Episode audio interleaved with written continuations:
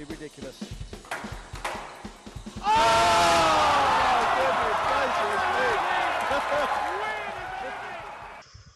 Hello everyone, welcome to Round the Core Squash podcast. Mazin Hesham woke up the squash world when he announced on Twitter, or asked the question on Twitter rather, was US college squash good for the tour?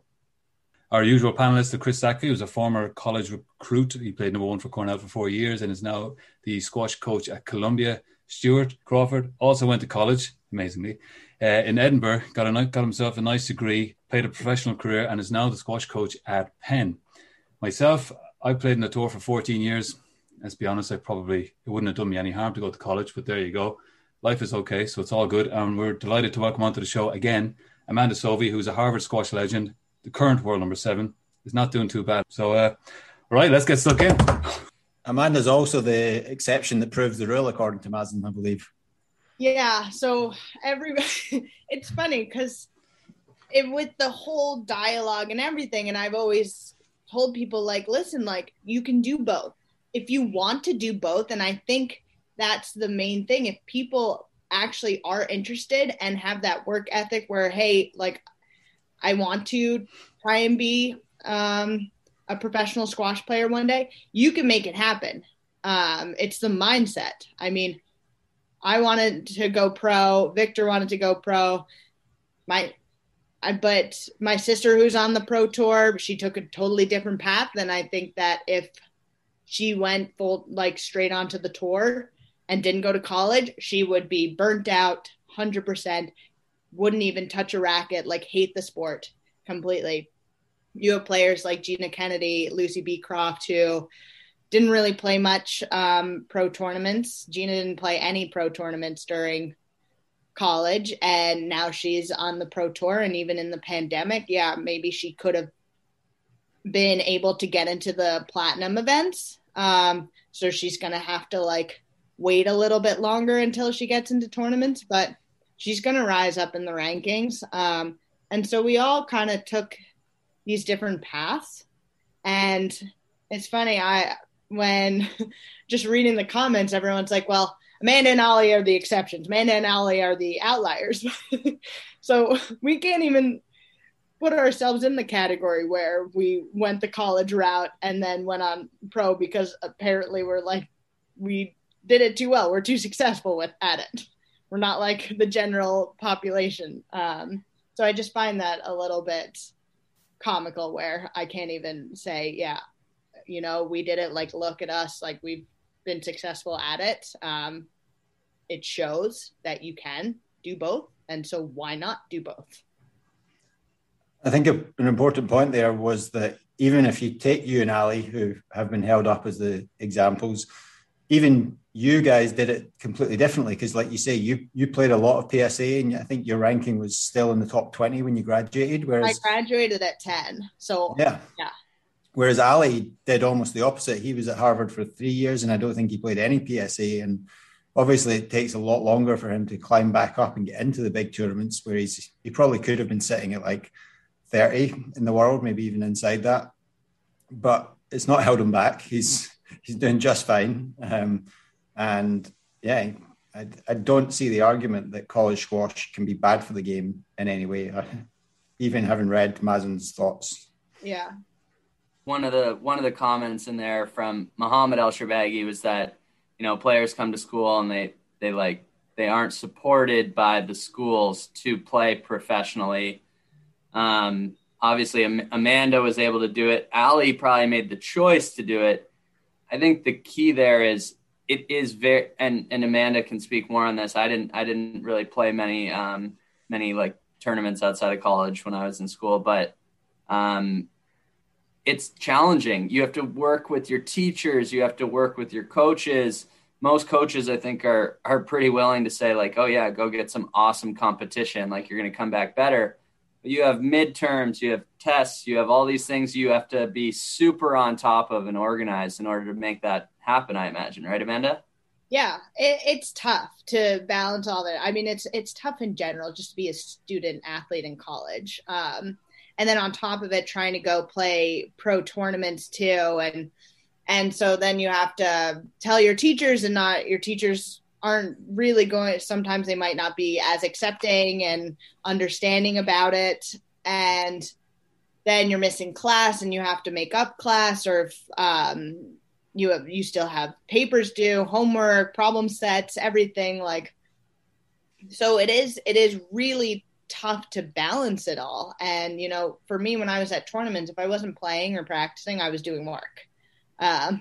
And that's tough to do. It's not for everybody. And some people may just want to focus on in college life and all of that, and then think about going pro. I do think, like, I think this conversation has been good because it does raise awareness of maybe bridging the gap between college squash to pro squash and encouraging more players to maybe give it a go, and hopefully finding ways to get the pool of people that are in college and are thinking about pro but don't exactly know the process of how to get their feet wet in it, and possibly like get a few tournaments under their belt and get a ranking. For me, I knew that I wanted to go pro. I wanted to keep up my ranking. I didn't want to graduate and have to be like ranked 40 in the world and then not really make the big tournaments. And then I'm kind of like just working. Yeah, that'd be terrible, graduating at 40 in the world. Oh. Okay. Let's say, okay, we'll say hypothetically. I thought you were going to say like 200. And 40. Well, I graduated at 10 in the world, so I was trying to have like a gap here. Yeah. Let's just say for the average squash player that graduates and has no ranking. So you're starting off at like the 200, 300s, guys are like 500s. You're going to spend the first year out of college just barely trying to get into tournaments. That's it. And you might have to go to like random locations just to find any 5Ks that you can get into because it's so tough. And I think what helped me out a ton was to make sure that I got my ranking up. So when I did graduate, I kind of bypassed all of that. Speaking from a kind of different perspective of someone who didn't go to college, and just listen to you talk, Amanda, about, you know, managing your schedule, you know, coordinating with lecturers and coaches at Harvard and you know, traveling around the world and playing these events. I didn't do any of that. And I had so much free time as an 18-year-old. My activity during the day was I'd send a postcard at lunchtime. You know, I literally, like, I was just to pass the time. And there's a lot to be said for me personally. You know, if I look back, and I had this conversation with Wee Michael Craig, who's at Trinity, shout out Mike. He asked me as a 17-year-old who was about to take a gap year, if I could do anything differently, what would I have done? And I would have gone to college.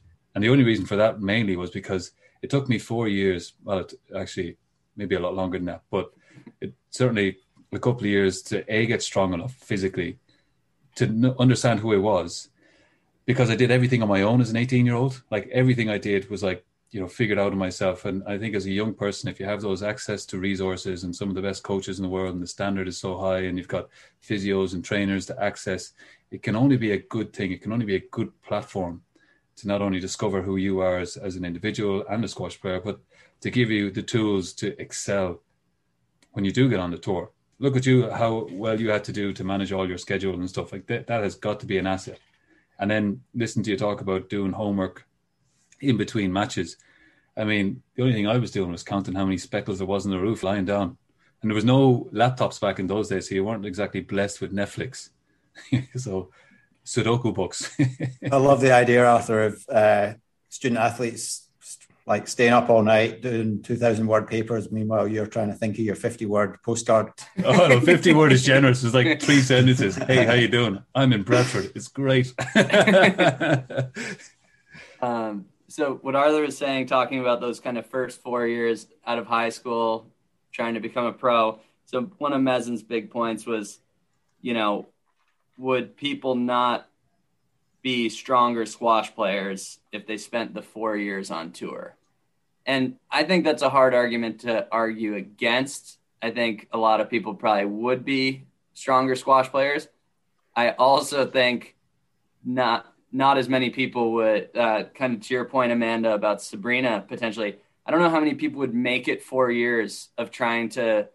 There's a lot of people that aren't ready to kind of live that life and to be like constantly beaten down, like going to these 5Ks, playing top seeds, getting beat, you know, maybe not physically mature. So a lot of people might not even last 4 years on the tour, where I think is one of the areas where that argument breaks down.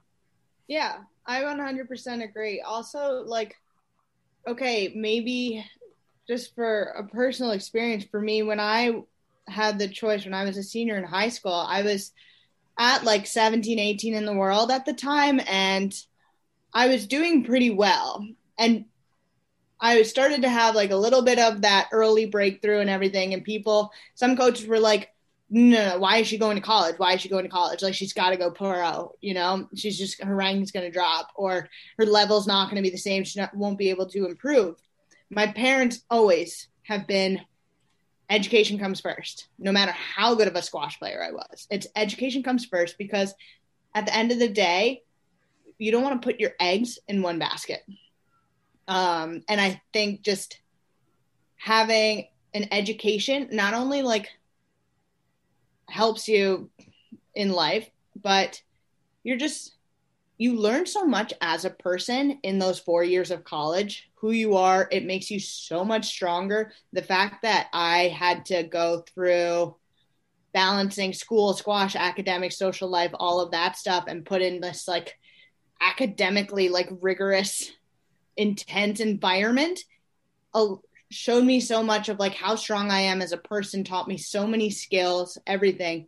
So when I did, maybe my ranking didn't shoot up as fast or as high as I could have been if I went on tour, but it's taught me so many more skills and made me so much stronger as a person and a player for the long run. And I think that's what the thing, like, you have to think big picture here. And I think what Mazin with his argument is very much like right in front of you. It's pretty short-sighted, like small-minded. It's not thinking big picture collectively as a whole for the sport, how to grow it, the avenues, like player development, and everything. Yeah, even just the personal growth as well. Yeah, 100%. Geez, I remember Mary Gaskin telling me the same thing when I was 18. You got to not put your eggs in one basket and get you an education. We went in one ear, not the other. I think that period is so crucial as well, because it's, even if we take the benefits that you're talking about out of the equation in terms of like learning to balance different things, getting a first-class education, going to a great school, the most difficult period in any squash player's career is that transition from juniors to seniors, which just happens to coincide with when you're usually in college. So when you're a junior, you generally don't have to worry too much about the cost of tournament entries or travel to events. Your parents are supportive. The junior circuit is set up in such a way that there's a ton of events to play, and everything's kind of there for you. Now, once you go beyond that into the PSA Tour, A, you're becoming more independent. You're maybe considering moving out and living on your own. You're probably trying to be a bit more financially independent. And I know for me, it's a lot easier to convince your parents to continue investing in you if you're also studying on the side. Like, most parents are not willing to just throw you money to go and play squash and chase that little dream that you have. But they probably will support you to study while you also train like a professional squash player and get an education on the side. And I think the other thing is knowing whether you're going to be good enough to be a top PSA player at 18 is really hard. There's probably 4 or 5 players every year that you could say straight off, well, yeah, he's world junior champion, or Amanda, you obviously were world junior champion. But unless you're making semis and maybe quarters of world juniors, there's absolutely no guarantee that you're going to be good enough to make it at that level.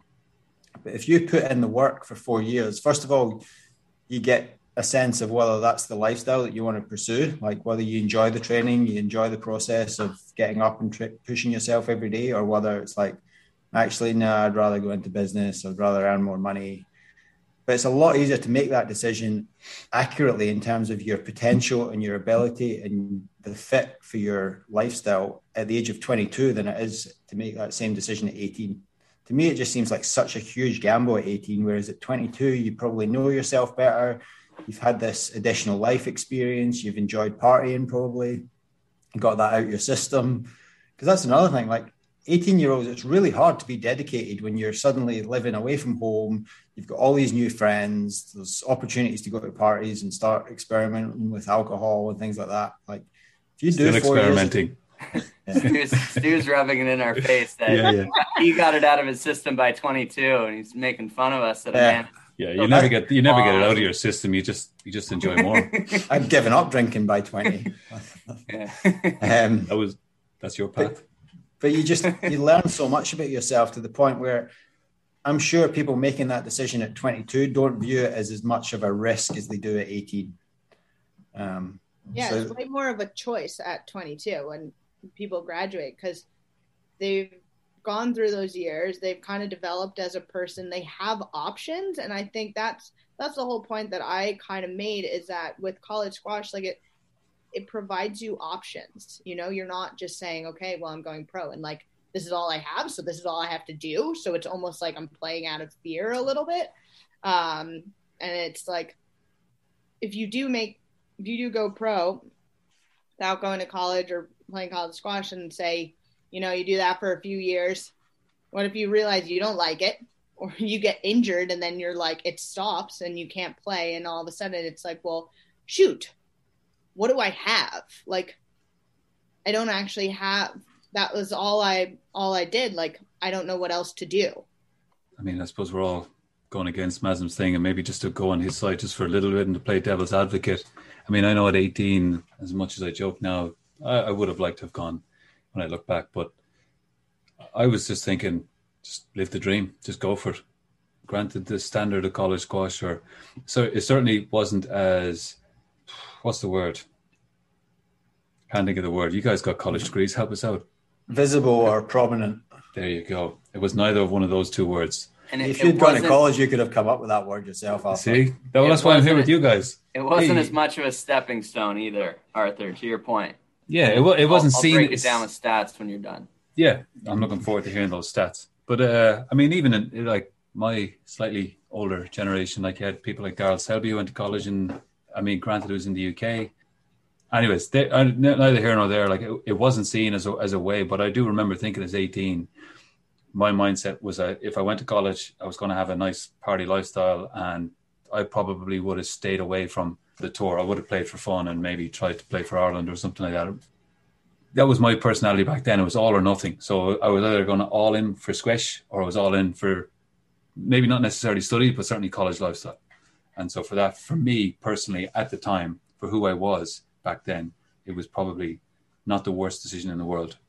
Because if I didn't do it then, I probably wouldn't have done it at 22. But then in hindsight, I look back and think, actually, I probably would have. It's tough in hindsight.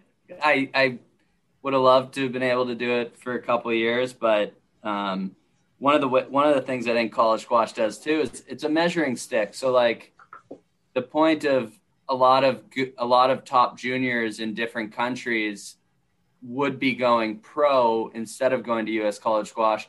That's true. I don't think there's any guarantee that any of those players are going to really make a major breakthrough and actually earn a living from playing squash professionally.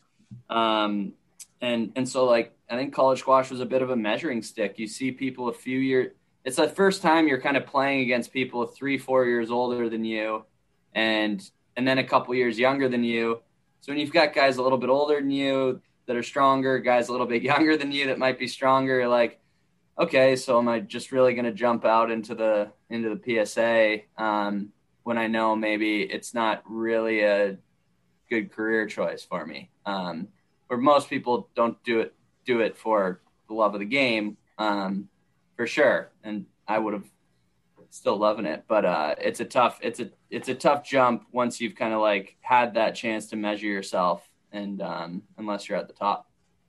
Yeah, you were talking earlier, Chris, about a really interesting case study, I guess, from when you were a junior, where half the guys that you grew up playing with in Canada did pursue PSA and didn't come to college, and then probably another half went to college, mostly in the US, and yeah, just how that worked out. Yeah. It was honestly about 3-3 within the guys that were on like the Canadian junior squad in my era. And a few of us are coaching squash. Some of the guys that played PSA right away. I don't think many of them played for more than 4 or 5 years, to be honest. And then they started coaching. I obviously went straight into coaching after playing college squash. And then a few guys played college squash, Colin West, Dave Letourneau, to name a couple, and they played for, a year, 2-3 years after college and gave it a run.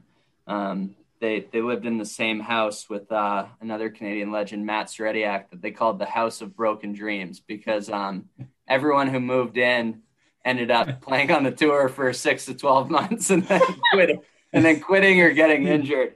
So shout out to the House of Broken Dreams. We had some good times there. But so 2007, just to kind of give a little perspective, and it's very different on the women's side as well. So 2007, 2010, Miranda Ranieri, Canadian, who won the individuals in that era. I know she played professionally. She played for Canada.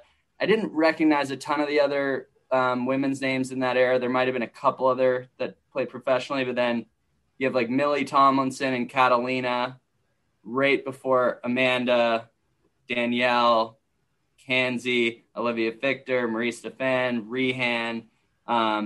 So then that was kind of like that 2011 to 2014 area is when you started to see more women playing professionally after. And it's kind of similar in the men's. 2007 to 2011, I was reading off some of the names earlier, but I'll just kind of read off countries. Like, you had the top Canadian, Malaysian, Israeli, South African, Swedish, Mexican, Indian, Pakistani players. Like, you had guys from all over the world that were probably top 1 or 2 in their countries. And then, out of that list, there was only a few that actually ended up playing after college, including Gilly Lane. Shout out Gilly. But then you started to see in 2011 kind of a lot more Egyptians, a lot of international players actually going to college, then playing. So you have Farag, the Khalifa brothers, Todd Harity, Chris Hansen, Nick Sackfee, Chris Binney, tons of guys, Vikram Malhotra. So, and then now the new era with Victor, Marwan, Yusuf. So, and the new era of women's players that are just kind of in college and graduating. So there's so much more PSA potential in college squash now. So you might have made this argument 10 years ago in, 2010, that going to college wasn't a good stepping stone, but I think it's really being proven otherwise right now. The people who want to do it are having a chance to do it better. I think it's become a great stepping stone, especially like that transition from being a junior to wanting to make that jump into the pro level.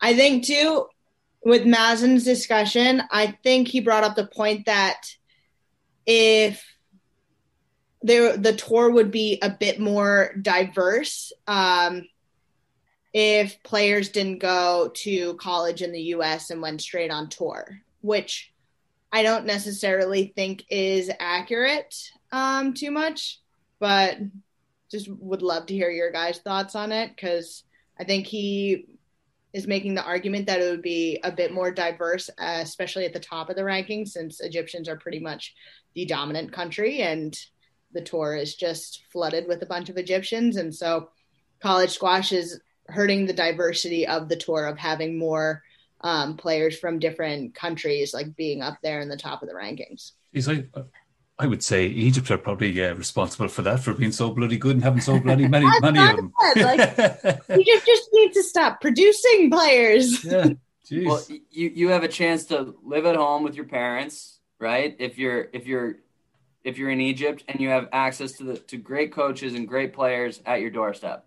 If you're from most other places in the world, you have to travel, which costs a ton of money. And from 18 to 21, like we were saying, how many kids are going to make enough money to survive on the tour if you don't have a nice setup? So you have to leave home, you have to pay for coaching, you have to do all this stuff. Like, none of that was factored into that argument, right? Like, and why is it just U.S. college squash? England, like, because if you look at the top players in the world, I mean, obviously, Amanda, you've got a degree, you've got your sister, Gina. Then on the men's side, you have Ali Farag, Mohamed ElShorbagy, Marwan ElShorbagy, Daryl Selby. There's bound to be a couple others. I know Joel Makin went to college. I don't know if he finished. I think back in the day, Linku, yeah, graduated. Martin Heath, when he was like 4 in the world, was one of the few players at that era that had a college degree. That's definitely something that's changed. I actually remember my first experience of college squash was I played the World Juniors way back in 1998 when I was at Princeton. And I came over and was just blown away by the facilities, the whole setup. But so I was 17 at that point, and it never even occurred to me that I could consider playing. That means you're 40 now, right? Yeah, it does, unfortunately. But I think going back to the point about, Chris, you were making about how college squash has changed and more players are pursuing it. I think that's also a reflection of better players are coming to college.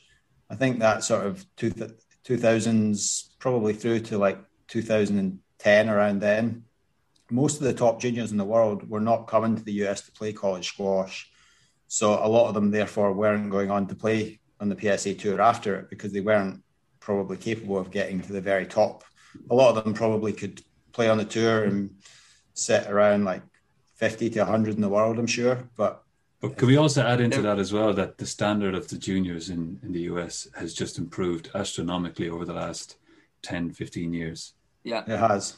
The college game is now also attracting some of the best juniors in the world. Not all of them, because you still have people like Mustafa Asal and I guess someone like Sam Todd or Diego.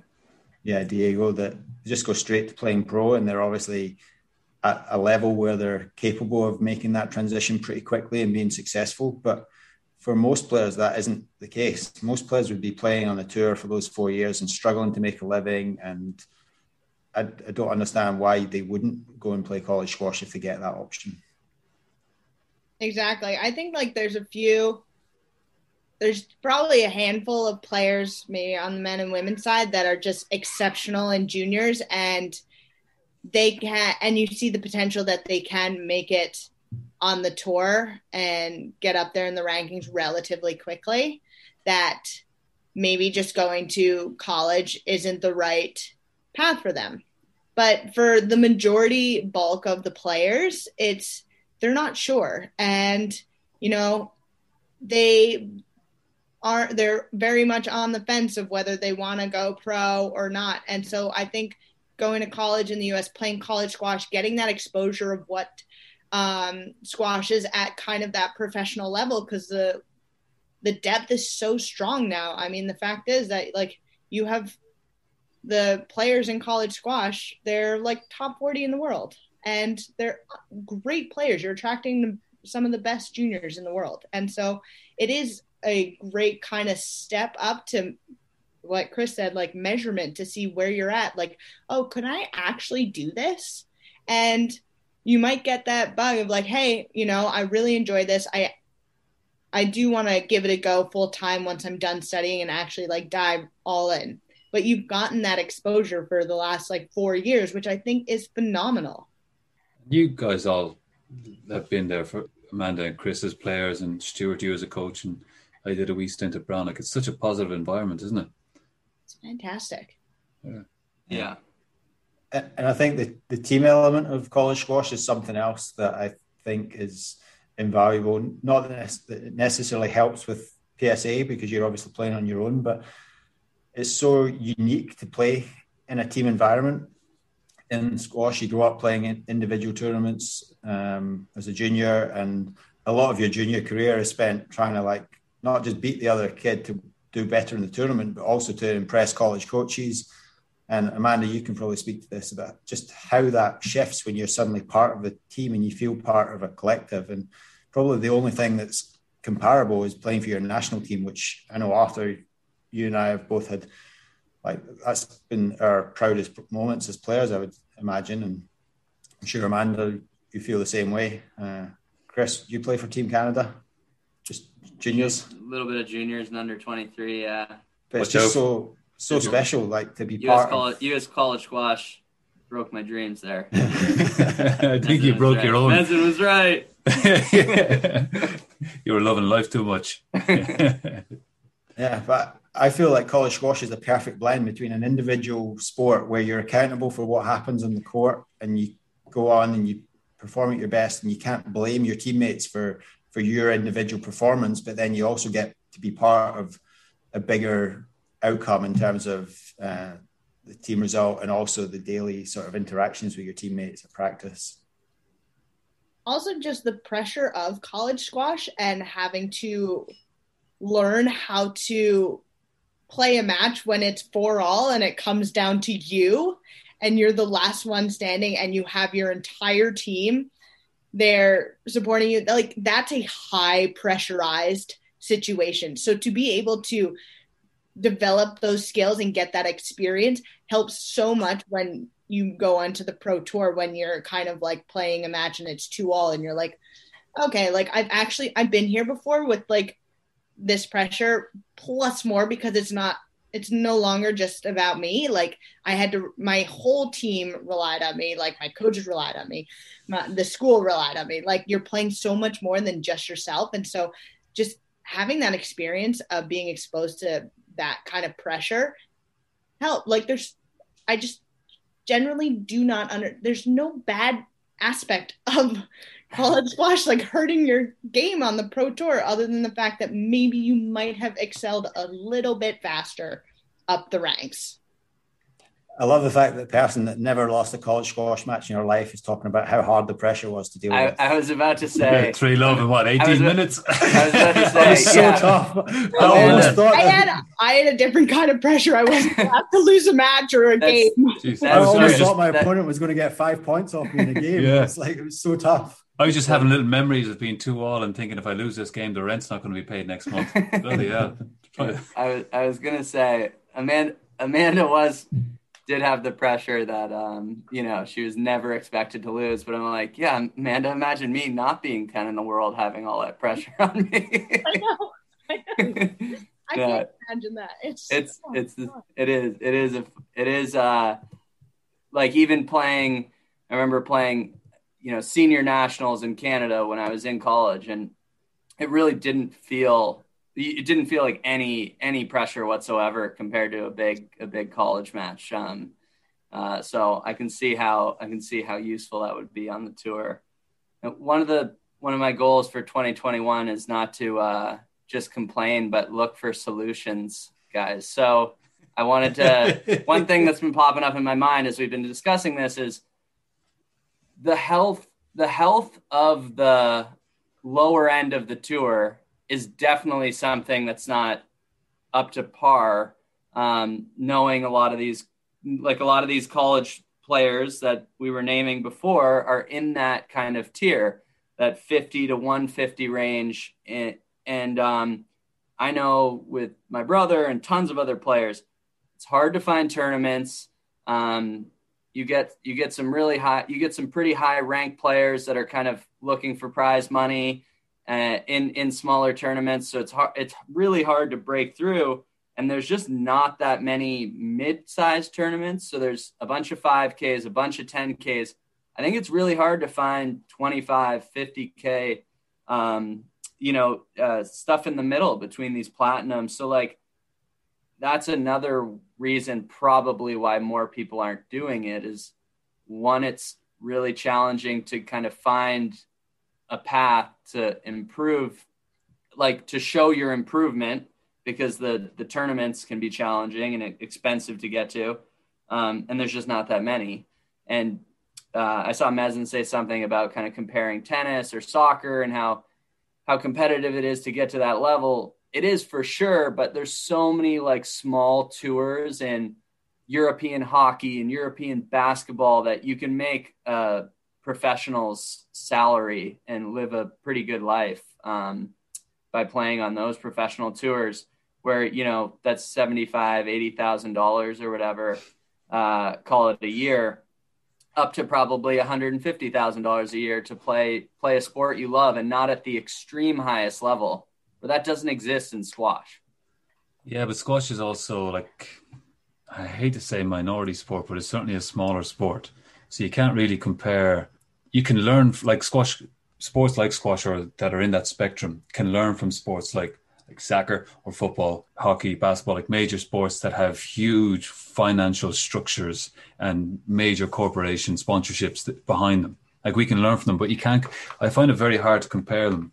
It's almost like you're trying to compare a, you know, a very strong established company like a JP Morgan with a startup company as a bank. I can't think of anything else. That's just kind of like coming into my head. And I agree, but there's opportunity to play your sport for and make a decent living, not at the highest level, right? In all those sports, we're not going to have we're not going to have a European tour or squash kind of has that all under one umbrella. But how can you make, you know, you can't make a living being a North American and flying over to Europe for tournaments constantly when the prize money for winning the tournament is $2,000, right? So like, how do you, I mean, it probably comes down to like regions beefing up that lower end of the tour. I think, you know, squash is definitely getting healthier on the higher end of the tour, but until there's more opportunity for those people trying to break in, and maybe they'll never hit, you know, the top 20 in the world, but at least if you can make a living and keep yourself afloat, I think more people would be doing it. I think that's another reason why the US is such a good option, though, because one of the few places that does have those sort of mid-size or smaller tournaments is the US. So college squash players can go off for a weekend and play like a 10K or 20K event in the US. And there's not many other parts of the world that offer as many opportunities for players to play those events. Just one of the things that I found really interesting about Mazin's argument was that it's okay to, he studied in Egypt and the Shorbagy's studied in England, and that was a really good option, but the US isn't. I don't quite get the logic there. For an education, he's just not for college squash. Yeah, exactly. Which I find funny. So he's all for like people going, getting an education, everything, but just don't want to play college squash.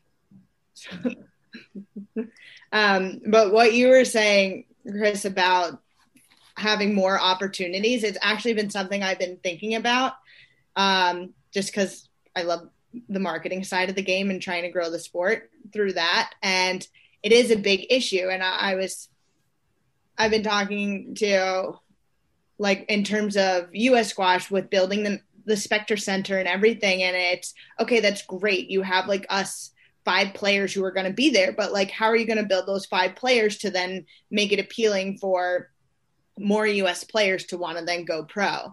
And the 5 turned to 10 and the 10 turned to 20. And now you just have like this great environment of players playing pro, basing themselves at the Spectre Center, almost the way how like Egypt has a bazillion kids at these clubs playing from a young age. And then of course the filter feeder system go up to the pro level, but more needs to be done, I think, of almost like selling the idea of wanting to go and play pro to these college players. And it's like selling it, recruiting almost, and then having during maybe like spring breaks or having weekends of like a college player type training camp where you have them come down to the Spectre Center, they train with us pros, see what it's like to train at that environment, surround yourself with that high performance pro players and kind of like get that squash bug. Maybe during the summer do collegiate, like a week of collegiate training camps, like where us pros are there too. They're interacting with us, they're hitting with us, they're really seeing what it could potentially be like as a pro player, and then have during the summer, you know, have a few tournaments that maybe U.S. Squash puts up at the National Center that are 5Ks or 10Ks for these college kids almost to actually play in these tournaments, get a ranking, and be able to slowly develop a ranking throughout college, where then by the time they do graduate and want to go pro, they have a little bit of a base instead of starting like, oh my God, I have to start from ground zero. And then you spend like the next year trying to just be able to get into those mid-level tournaments, to be able to get into those higher ranked tournaments. And you spend like 2 years doing that, grinding. And after you do 2 years of that, when you're just trying to get into tournaments and just get your ranking up into the top 100. And after that, you're like, well, why am I doing this? I've just spent 2 years not making any money. There's no incentive really when I can go get a nice job and make a high five-figure salary. Yeah, I mentioned that to these guys. I think with the level of college squash going up, there's going to be a need for more tournaments in that May through August window for people to play. And right now that's not, there's not a ton. And in like sports, like, you know, baseball has a couple like college, some their big time is for college players to kind of develop is the summer. They play in these like, you know, semi-pro or whatever college leagues. And so there's definitely a lot of room for growth in our sport, but as always, it comes back to money, right? Prize money, like tournaments, sponsorship money, prize money. But, it could be a smart thing for people to start hosting some of these 5Ks in the summer instead of in the middle of the winter when there's a lot of competition going on. So 100%. Yeah. That's what I've been saying that a bit, and just finding a way to help these players that are wanting to go straight on the pro tour. And it's almost like, it's almost scamming the system a little bit because you're putting these tournaments in the summer, which are the dead zone that maybe people might not be in the US. So it's like tailored a little bit more to kind of the players that we want to be able to jump up in the rankings. But I think it's a great opportunity that needs to be done. Mm-hmm. You get that already in Australia, actually, in the summer, because a lot of players just starting on the tour, especially when they just graduate college, go down to Australia for a summer and play like 4 or 5 events if they can. Actually, that's where Arthur and I first met, was out. And remember, like it was yesterday still. Oh, man. I know. Romance, exactly. Huh? I wasn't 40 then, that's for sure. No, nor was I close to it. But yeah, that obviously costs a lot of money. And if US could replicate something like that, I know Lifetime has a really good series of events, and maybe they could switch their series of tournaments around so that it's more summer focused. That might be an option, but yeah, just providing those competitive opportunities would be a really useful solution. And I'm sure players from not just the US, but Europe would also be willing to travel over and play in those events as well. Plus you're getting so many of the international college squash players that end up staying in the US over the summer. So it's like if you have a training camp at the Spectre Center and then tack on at the end of it, a 5K tournament, like you're going to get loads of people and it's going to be stacked. And I think it's a great bridge for that transition period for people to see what it's like to be on the pro tour, see what it's like to compete at a higher level and what it's like to be all in as a pro. One point I wanted to make just about, I guess it's in support of Mazin's argument, but it's not really. But I see it quite a lot across college squash. I think one of the biggest factors that determines players that go on and play pro post-college is the quality of coaching they receive for those 4 years and the amount of development they're able to make. And I definitely, from an outsider's perspective, notice certain programs that are consistently developing their players from the age of 18 when they start as freshmen through to 21, 22, where they have players that are capable of going and competing on the tour.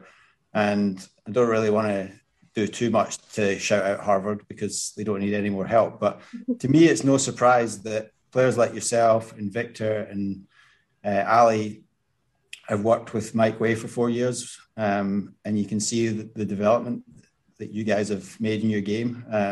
Mike obviously has an experience working with Jonathan and other top pros, so he knows what it takes to get to that level.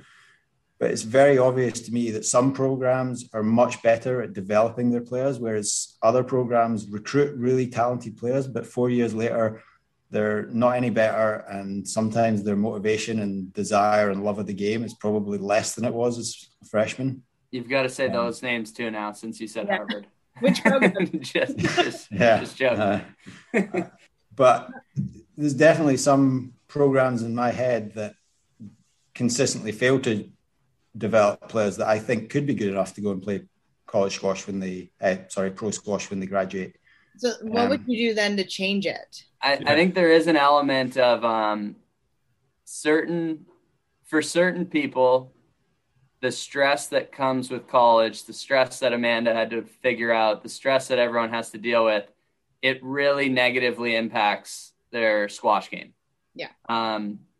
And my brother was one of those guys, and I'm sure he'd be happy to admit it. Like, you know, individual finalists as a first year, didn't really have as much success kind of moving on, even though, you know, his squash probably never, totally went downhill. I think it's just super competitive environment in terms of the academics. And I guess some people do struggle to keep that balance as well. And it shows in their squash. So any final thoughts, Amanda? Gosh, I mean, I could literally talk about this all day. But I think I'm glad that Mazin put this out, because I think it brought up a lot of awareness on the topic of how we can improve the college squash system to, I wouldn't say improve, but it improved that gap between college squash to pro squash, and how do we get more college squash players to want to go pro? And how do we make the tour a bit more appealing to these college squash players? So I think it's generating a lot of good conversations out of it. So I'm glad that he put it out there, and it's been very, very fascinating to read everyone's point of view on Twitter. I love my social media, so I've been just having a field day about it. Hey. All right, cool. Well, thanks very much, Amanda, for joining us. That's episode 50. Couldn't have had a better guest. Thanks, Mazin, for giving us a good topic to discuss. Wasn't she on episode 1 as well? 7. I was on a few. Yeah. There you go. Hopefully this isn't the last. No. By recurring guest. Yeah, recurring guest. What was it, Chris? You used to always say, because you've been on more than twice. Yeah, legally she's obligated to come on anytime. Anytime we ask. Yeah, there you go. Sounds good. So episode 50. We owe you 6-pack of White Claws, Amanda, when we see you. All right, let me just win a tournament first. Sounds like a good plan. Okay, yeah. Good luck. Good luck in the upcoming events. Thank you. Thanks again, Amanda. So episode 50 in the bank. If you like what you hear, check us out on social, Instagram, Facebook, and Twitter. And no better way to sign off in episode 50 than a Charlie Blasberg tune. Thanks, everyone. I miss squash.